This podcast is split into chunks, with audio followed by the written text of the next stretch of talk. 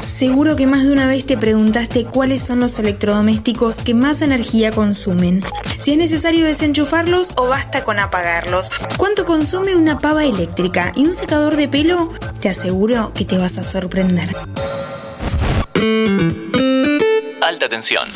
Buenos días, buenas tardes, buenas noches. Estás escuchando Alta Tensión en Interés General, tu podcast sobre energía favorito. Hoy vamos a hablar del consumo energético de los electrodomésticos, algo que por supuesto impacta en la factura de luz que pagás todos los meses y en la demanda de energía. Pero un momentito, porque antes de hablar de números tenemos que aclarar algunas cosas. Fíjate en tu heladera o en el microondas. Vas a ver que el consumo se expresa en vatios o kilovatios, abreviado como KW.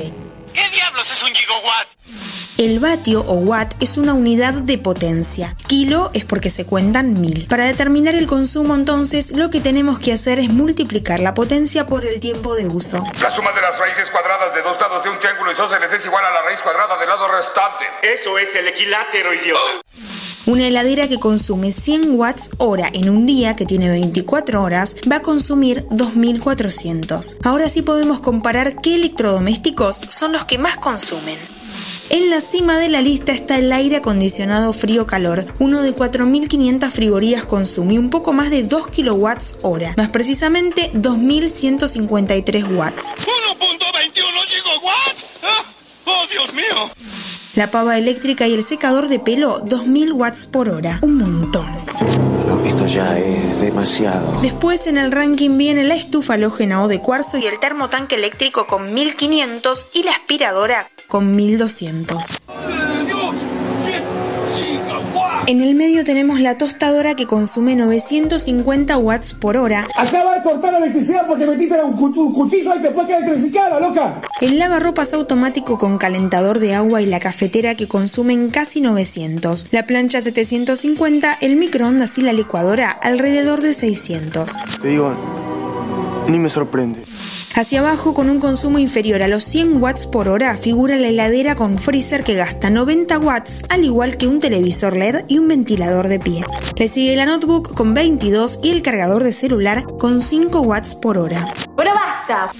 Si entras a la sección Consumo básico de electrodomésticos de la página argentina.gov.ar, podés hacer el cálculo en línea de acuerdo a los aparatos que tengas y el tiempo que los utilices en tu casa. Atención acá porque un punto clave tiene que ver con la antigüedad de los equipos. Los electrodomésticos de más de 10 años consumen mucha más energía por el sobrecalentamiento del cableado por empezar. Y lo cierto es que los aparatos más nuevos mejoraron mucho en eficiencia energética. Según un estudio realizado por la Universidad de San Martín y el Instituto Nacional de Tecnología Industrial, las heladeras representan el 8% del consumo eléctrico total del país y un 24% del consumo residencial. En el AMBA, los equipos modernos consumen hasta 10 veces menos que los de hace 3 décadas. Los investigadores determinaron también que la mayoría de los hogares utiliza aparatos viejos que superan los 10 años de antigüedad.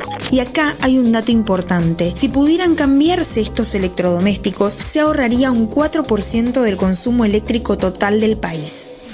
Vamos con otra pregunta importante. ¿Los electrodomésticos consumen energía aún si permanecen apagados? La respuesta es sí, porque si el equipo está enchufado a la corriente eléctrica, aunque no esté encendido, mantiene en funcionamiento la fuente de alimentación y consume energía. A este tipo de consumo de equipos apagados se lo conoce como uso stand-by o modo de espera. Uy, no lo puedo creer. Desde alta tensión te recomendamos desenchufar todo lo que no utilizás como el decodificador de la tele, el equipo de música o la cafetera para hacer un uso más eficiente de la energía.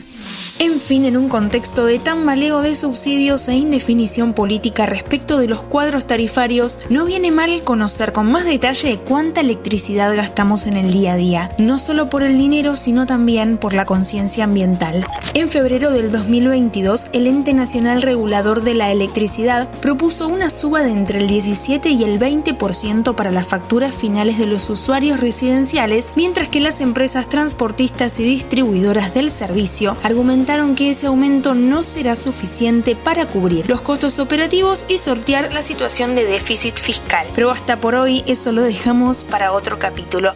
Muchísimas gracias por escuchar, yo soy Antonella Liborio y esto fue una nueva edición de Alta Tensión. Escucha mucho más contenido en nuestra página web interésgeneral.com.ar.